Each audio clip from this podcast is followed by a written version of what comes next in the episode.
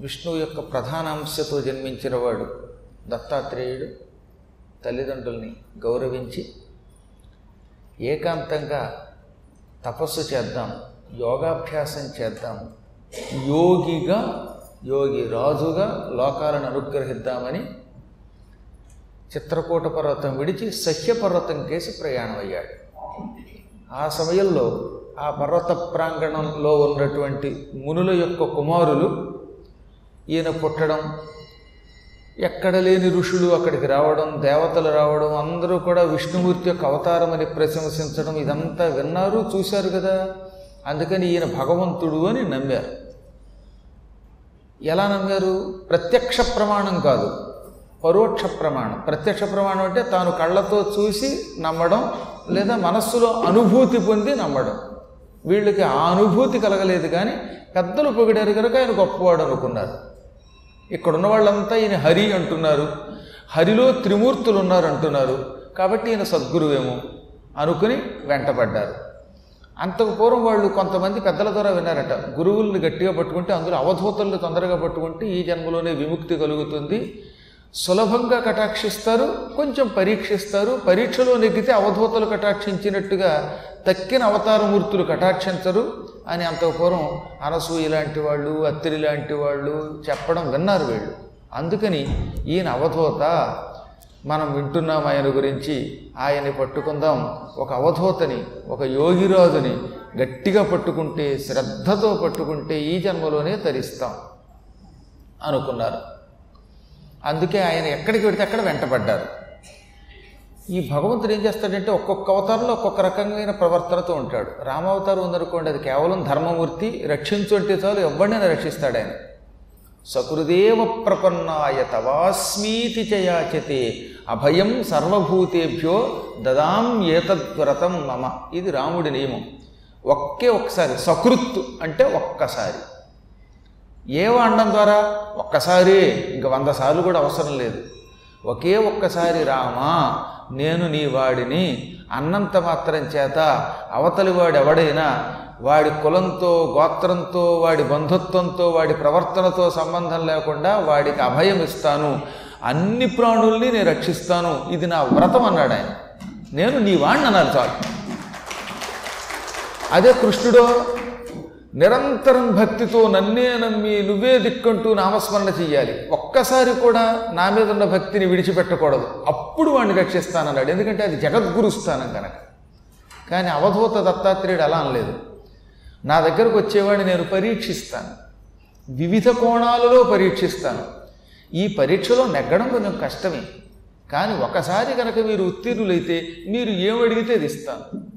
అడగకుండా ఉంటే ముక్తికి పంపుతాను. అడిగితే అడిగిన వాటికంటే అసంఖ్యాక పరిమాణంలో మీకు ఇస్తాను. ఉదాహరణకు ఒక పది రూపాయలు అడిగారు అనుకోండి నన్ను మీరు ఊహించనన్ని పదులు ఇస్తాను. అసలు ఏమి అడగకుండా నా దగ్గరికి వస్తే కేవలం భక్తితో వస్తే ఈ జన్మలోనే కైవల్యం ఇస్తాను అని శపథం చేసి అవతరించాడు ఆయన. ఈ విషయం పిల్లలు కాబట్టి వాళ్ళకి తెలియదు. పిల్లలే కదా పెద్దలకి తెలియదు. అనుకుంటాం కానీ మనం పెద్దవాళ్ళమైనంత మాత్రం చేత తెలియాలని ఉందా ఎక్కడో కొంతమంది సాధకులు గ్రహించగలుగుతారు. ఈ మహాత్ముడిని అనుసరిస్తే కొంతైనా యోగం పట్టకపోతుందా అని అనుకుని ఎవరికి తోచిన రీతిలో వాడు భాష్యాలు చెప్పుకొని ఈ పుణ్యాత్ముడిని అనుసరించారు. కొంత దూరం వెళ్ళారు. దత్తాత్రేయుడు ఒక పెద్ద చెరువు దగ్గరికి తీసుకెళ్ళాడు. ఆ చెరువులో నీరు నిర్మలంగా ఉంది. ఎక్కడ మలినము లేదు. నిజానికి అది చెరువు కాదట. శ్రీమన్నారాయణుని హృదయం ఆయన హృదయం మాత్రమే నిర్మలంగా ఉంటుంది. ఆ పరమాత్మ కావాలని తన హృదయము నుంచి సృష్టించాడు దాన్ని. అందుకే విష్ణు హృదయ స్వరూపంబైన పద్మాకరంబు అంటాడు మారణ. అది మామూలు పద్మాకరం కాదు. మామూలు తామర పూల కొలను కాదు. విష్ణువు యొక్క హృదయ స్వరూపం. మహాత్ముల హృదయాలలో మాలిన్యం ఉండదు. అందులో కాలుష్యం ఉండదు. పవిత్రత మాత్రమే ఉంటుంది. మన హృదయాలు కూడా అలా ఉండొచ్చునట. ఒక్కసారి మనం మన మనస్సులో ఇతరుల మీద ఉన్న రాగం ద్వేషం తీసి పక్కన పెట్టేస్తే మన హృదయాలు నిర్మలం అవుతాయి రాగద్వేషాలు ఉన్నంత వరకు మన హృదయాలు కూడా మురికి నీటి సరస్సుల కింద ఉంటాయి. రాగద్వేషాలు తొలగిస్తే మానస సరస్సు. రాగద్వేషాలు ఉంటే అది మురికి నీటి సరస్సు అవుతుంది. అందుకనే భగవంతుడు ఇది నా హృదయం ఇందులో రాగద్వేషాలు ఉండవు కల్మషం ఉండదు కాబట్టి ఇది కాలుష్యము లేని నిర్మల జలముతో కూడిన పద్మాకరం. ఇందులో ఉన్న తామర పువ్వులన్నీ ఈ సహస్రార కమలం నుంచి పుట్టినవి అని లోకానికి తెలియచేయటానికి అందమైన చెరువుని సృష్టించాడు. పిల్లలు కూడా వచ్చారు. పిల్లలకేసి ఇలా చూశాడు ఆయన. అప్పటికైనా పదహారు సంవత్సరాల యువకుని వలె ఉన్నాడు దత్తాత్రేయుడు. అటువంటి యువకుడు ఒక్కసారి తల తిప్పి తనతో పాటు వస్తున్నటువంటి పిల్లలను చూశాడు. దాదాపు ఒక వెయ్యి మంది కంటే ఎక్కువ ఉన్నారటండి ఈ పిల్లలు. ఇంతమంది ఆయన అనుసరించి ఆయన్ని పట్టుకుని ఆయన ద్వారా మోక్షం పొందుదామని వచ్చారు. ఆయన వాళ్ళని చూసి టక్కన నీళ్ళలోకి ఇలా ఒక్కసారి దూకాడు. ఈత కొలనులోకి దూకుతాం చూసారా చేతులు ఇలా చాచి అమాంతంగా డైవ్ చేయడం అంట ఇంగ్లీష్లో అనమాట అలా డూక్కుని దూకంటే ఓహో స్నానం చేసి పైకొచ్చి మనకేమైనా మంత్రోపదేశం చేస్తాడేమో అని వీళ్ళు ఒడ్డు మీద నిలబడ్డారు. ఆ నీళ్ళలోకి దూకినప్పుడు పెద్ద శబ్దం అయ్యింది ఆ తర్వాత నీటిలో అలలు తగ్గిపోయాయి. నిశ్చలమైపోయింది ఆ పద్మాకరం. ఏమీ అందులో చలనం లేదు. కదలిక లేదు. అలికిడి లేదు. వీళ్ళు నిలబడి నిలబడి నిలబడి గంట నిలబడ్డారు రెండు గంటలు నిలబడ్డారు మూడు గంటలు నిలబడ్డారు ఇక తంటా వచ్చింది కాళ్ళు నొప్పులు మొదలయ్యాయి. పోన్లే ఆయన ఎక్కువసేపు యో- లోపల ఉంటున్నాడేమో యోగులకు జలస్తంభన విద్య వచ్చు. బహుశా ఈయన ఏమన్నా జలాన్ని స్తంభింపజేసి అడుగును దాక్కున్నాడేమో యోగులు ఎప్పుడు ఎలా ప్రవర్తిస్తారో తెలియదు కానీ ఆయన యోగి కానీ మనం రోగులం కదా ఆయనలా యోగులం కాదు కదా కాళ్ళు నొప్పెడుతున్నాయి ఎంతసేపు నిలబడతాం? అని ఒక్కొక్కప్పుడు చూసారా? మనం నిలబడినప్పుడు ఎప్పుడు కూర్చుందామని చూస్తూ ఉంటారు పాపం. ఎప్పుడు పూర్తవుతుందా ఈ ప్రార్థన? గురువుగారు వేదిక ఎక్కుతాడా అని పాపం మోకాళ్ళ నొప్పుల వల్ల కొంతమంది భక్తులు ఎదురు చూస్తారు తప్పదు. మరి శరీరం కదండి ఇది. ఎక్కువసేపు నిలబడలేని దుస్థితికి వచ్చింది వాళ్ళ మన శరీరం. పూర్వంలాగా గంటల గంటలు నిలబడలేము కాకపోతే ఆ రోజుల్లో ఆ పిల్లలు కొంచెం ఓపిక ఉన్నవాళ్ళు కుర్రవాళ్ళు కాబట్టి ఎక్కువసేపే ఉన్నారు. ఎప్పటికీ ఆయన నీటిలోంచి రాడు. అందుకని కాళ్ళు నొప్పి పుడుతున్నాయి ఆయన ఎప్పుడు వస్తే అప్పుడు వస్తాడు. ఒడ్డు మీద కూర్చుందామని అందరూ చెరువు చుట్టూతో కూర్చున్నారు. గుండ్రంగా ఉంది ఆ చెరువు. వృత్తాకారంలో వృత్తాకారంలో ఉన్న చెరువు చుట్టూతో వారు కూర్చున్నారు. పాపం కొంతమందికి నీరసం వచ్చింది. కొందరికి దాహం వేసింది. రోజు గడిచింది. నీటిలోంచి ఆయన రాడు. రెండు రోజులు గడిచాయి. ఆయన రాలేదు. రెండు రోజులకే చాలామంది తోటకూర కాడల్లా వెళ్ళాడిపోయారు. ఒకడన్నాడు అలా బయటికి వెళ్ళి కాస్త కాలకృత్యాలు తీర్చుకొని స్నానం చే- చేసి మళ్ళీ ఇక్కడికి వద్దామా? ఏదైనా తిని వద్దామా? అంటే ఒరే అలా వెళ్ళకూడదు రోయ్.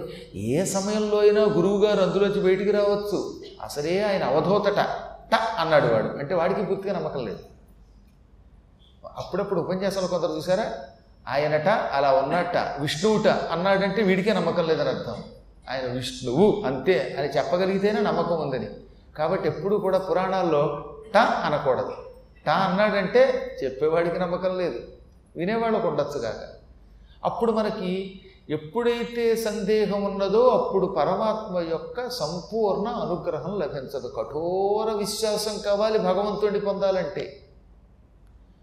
అందువల్ల ఒకడేమో పాపం ఓపిక లేక స్నానం చేసి వద్దాం కాలకుర్చాలు తెచ్చుకుందాం ఏదైనా తినొద్దాం అంటే రెండోవాడు అన్నాడు ఆయన ఎప్పుడు వస్తాడో తెలియదు పెద్దలు ఎలాగే పరీక్షిస్తారు మహాత్ముల పరీక్షలో నెగ్గాలి నెగ్గకపోతే తీరా ఆయన పైకి వచ్చే సమయానికి మనం ఎక్కడో ఉంటే అప్పుడు ఉపయోగం ఉంది. గురువుగారితో వస్తారు కానీ గురువుగారు అక్కడ ఉంటే వీడు ఇక్కడ ఉంటాడు. గురువుగారు వెనక్కి తిరిగి అరటి పండిద్దామంటే వాడు కనపడ్డాడు. ఇంకేం ఉపయోగం? వీడు కూడా వచ్చి అలాంటి శిష్యుల వల్ల గురువుకి ఏం ఉపయోగం ఉంది? గురువు యొక్క అనుజ్ఞతో గురువు అడుగుజాడలలో కొంచెం దగ్గరగా బుద్ధిరిగి మనసెరిగి పనిచేసే శిష్యుడు ఉపయోగం. అంతేగాని గురువుగారి దారి గురువు గారే మన దారి మందే ఆయన ఎక్కో నువ్వక్కడ నేనిక్కడ అని ఉంటే అప్పుడు వాడేమి శిష్యుడు కాదట. గమన విరోధన్న కుర్యాత్ అని వేదం చెబుతున్నది. భగవంతుడైన గురువుని గమన విరోధము చెయ్యరాదు. అంటే గురువు గారి కంటే మరీ ముందు వెళ్ళిపోకూడదు మరీ వెనకుండకూడదు. కొంచెం చెయ్యి చాస్తే అందేంత దగ్గరలో ఉండాలట శిష్యులు. అలాగే గురువుగారి చేతిలో ఏదైనా ఉంటే పుచ్చుకోవడానికి ఎప్పుడు సిద్ధంగా ఉండాలట. అప్ ఎప్పుడు ఆయన ఏం చెబుతాడో ఎప్పుడు ఆయన ద్వారా మనం ఏ జ్ఞానం పొందాలో ఎప్పుడు ఆయన ద్వారా ప్రసాదం తీసుకోవాలో లేకపోతే ఎప్పుడు మనం సేవ చేయాలో అని సంసిద్ధంగా ఉండాలట కాసేపు. అప్పుడు వాడు శిష్యుడి కింద లెక్క. అటువంటి శిష్యుడు గురువుని సేవిస్తే ఈ జన్మలోనే వాడున్న స్థలం కాశీ అవుతుంది వాడు అడవిలో ఉన్న కాశీ అవుతుందిట. నేను చెప్పాల? పురాణం చెబుతున్నమాట అప్పుడు వాడు భయంకర మరుస్థలంలో ఉంటే మరుస్థలం కూడా ఎడారి కూడా కాశీ అవుతుంది. అప్పుడు వాడు వేరే కాశీకి కూడా వెళ్ళక్కర్లా. ఎందుకని? గురువుతో ఉన్నాడు కాబట్టి అదే కాశీ. గురుదేహమే కాశీ. ఎంత టెక్నిక్గా చెప్పాడండి కాశీఖండంలో శ్రీనాథుడు తెలుగులో అనువాదం చేస్తూ శీర్షంబు నందలి మల్ శీర్షంబు నందలి శ్రీశైల శిఖరంబు మల్లికార్జున దేవు మణికి పొట్టు. గురువుగారు ఒక్కసారి ప్రేమతో నీ నెత్తి మీద చెయ్యి పెడితే ఈ శిరస్సు శ్రీశైల శిఖరం అవుతుంది. అంటే నీలోనే మల్లికార్జునుడు ఉన్నాడు. ఎంత సులభంగా చెప్పాడు చూడండి. శీర్షంబునందలి శ్రీశైల శిఖరంబు మల్లికార్జున దేవు మరికి పట్టు నీ తల ఉన్నదే అది శ్రీశైల శిఖరం అవుతుంది. ఆ శిఖరంలో సాక్షాత్తు మల్లికార్జునుడు ఉంటాడు. అప్పుడు నువ్వు శిఖర దర్శనం చేసుకుంటావు. నీలోనే శిఖర దర్శనం నీలోనే మల్లికార్జున దర్శనం నీ శిరస్సులోనే శ్రీశైల శిఖరం. దానితో నువ్వు ఈ జన్మలో ధరిస్తావు ఎప్పుడు గురువుగారి నెత్తి మీద చేయి పెట్టి ఆశీర్వదిస్తే సాధన చేసే గురువులు హస్తమస్తక సంయోగం ద్వారా శిరస్సుని శ్రీశైలం చేస్తారు. కంఠస్థలాన్ని కాశీగా మారుస్తారు. నీ శరీరంలో అణువణువు ఒక జ్యోతిర్లింగంగా మారుస్తారు. ఒకసారి చూడండి మీకు వీలుంటే చూడండి సార్. శీర్షంబునందలి శ్రీశైల శిఖరం అనే పద్యం ఎంత అందమైన అనువాదం చేశాడో కాశీఖండంలో అన్నమాట శ్రీనాథుడు. మూలంలో శ్లోకం అర్థం కాదని సులభంగా అర్థమయ్యేలా చేశాడు ఆయన. కాబట్టి మన శరీరమే ఒక గొప్ప కదిలేటటువంటి తీర్థయాత్రా స్థలం చేయగలుగుతాడు గురువు ఎప్పుడూ ఈ గమన విరోధం చేయకుండా కూడా ఉండి సేవ చేస్తే. ఇప్పుడు నువ్వేమంటావు? మనకి ఆకలిస్తుంది కాలకృత్యాలు వస్తున్నాయి బయటికి వెడదామంటావు మనం వెళ్ళేలోపు ఆయన బయటకు వస్తాడు. అప్పుడు బయటకు వస్తే మనం కనబడం. కనబడకపోతే ఆయన స్పర్శ మనకు ఉండదు ఆయన స్పర్శ లేకపోతే మన ఎంతకాలం ఉన్న ఇంతకాలం చేసిన సేవ వృధా అయిపోతుంది. ఆయన కోసం రెండు రోజులుగా చెరువు గట్టున కాసు కూర్చునున్నాం. తీరా ఆయన వచ్చే సమయానికి లేకపోతే ఏమవుతుందన్నమాట ఈనగాచి నక్కల పాలు చేసినట్టు అవుతుంది. ఒక ఆవు ఈనడానికి సిద్ధంగా ఉందిట. దూడ పుట్టేదాకా కాపలా కాశారట. దూడ పుట్టిందో అని ఆనందంతో పక్కకెళ్ళి ఎగిరి గంతులేసి వాళ్ళ ఆవిడికి చెప్పేట. సరిగ్గా కాసు కూర్చున్న నక్కలు వచ్చి దూడను ఎత్తుకుపోయి తినేసేయట అదనమాట ఈనగాచి అంటే ఈనేదాకా కాపాడి నక్కల పాలు చేయటం. నువ్వు కాపాడేది పూర్తిగా దూడను కాపాడగలిగితే ఉపయోగం కానీ ఈనేదాకా ఉంటే ఉపయోగం ఉందండి. పూర్తిగా రక్షించాలి ఎప్పుడు కూడా రక్షిస్తే. కాబట్టి గురువుని సేవించేవాడు సహనంతో ఉండాలి భక్తితో ఉండాలి. గురువులు చాలా పరీక్షిస్తారు ప్రశంసిస్తారు విమర్శిస్తారు తిడతారు కొడతారు దెప్పుతారు. ఈ దెప్పుళ్ళకి తట్టుకోవాలి. మనం ప్రస్తుతం సద్గురువు రూపంలో ఉన్న దత్తాత్రేయుణ్ణి ఆశ్రయించి ఆయన అనుగ్రహం పొందడానికి వచ్చాము ఆయన నీళ్ళలో ఉన్నాడు. ఎప్పుడు వస్తాడో చూద్దాం. ఇంకొంచెం ఎదురు చూద్దాం అన్నారు.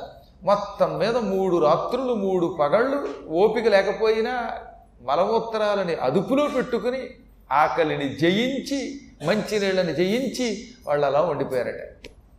అయితే ఒకటి ఒక అదృష్టం ఏంటంటే ఆ యుగం వేరనుకోండి. ఆ యుగం కృతయుగం. వీళ్ళు కుర్రాళ్ళు. ఎనిమిది సంవత్సరాలు దాటినవాడు. కొందరు పదహారు కొందరు ఇరవై ఏళ్ళ మధ్యలో ఉన్నటువంటి వాళ్ళు ఎక్కువ మంది. కాబట్టి వాళ్ళు నాలుగైదు రోజులు అవసరమైతే ఉపవాసం ఉండగలిగిన వాళ్ళు. ఇప్పుడు ఈ యుగంలో మేము ఎందుకు పరీక్షించట్లేదంటే ఇది కలియుగం. పరీక్షించే గురువు గారికి ఓపిక లేదు. ఇక పరీక్షించాలని సిద్ధపడితే శిష్యులకు అసలు ఓపిక లేదు. గట్టిగా రెండు నిమిషాలు నిలబడలేరు. ఇలా మోకాళ్ళు వంగిపోయి ఏం నిలబడతారు వాళ్ళు? అందుకనే గురువులు కూడా పరీక్షించడం అనేసి మా కోసం మీరు నిరీక్షించండి కూర్చుని. మీరు హాయిగా కుర్చీల్లో కూర్చోండి వినండి వింటే తరిస్తారు. అని గురువులు ఎందుకు చెబుతున్నారంటే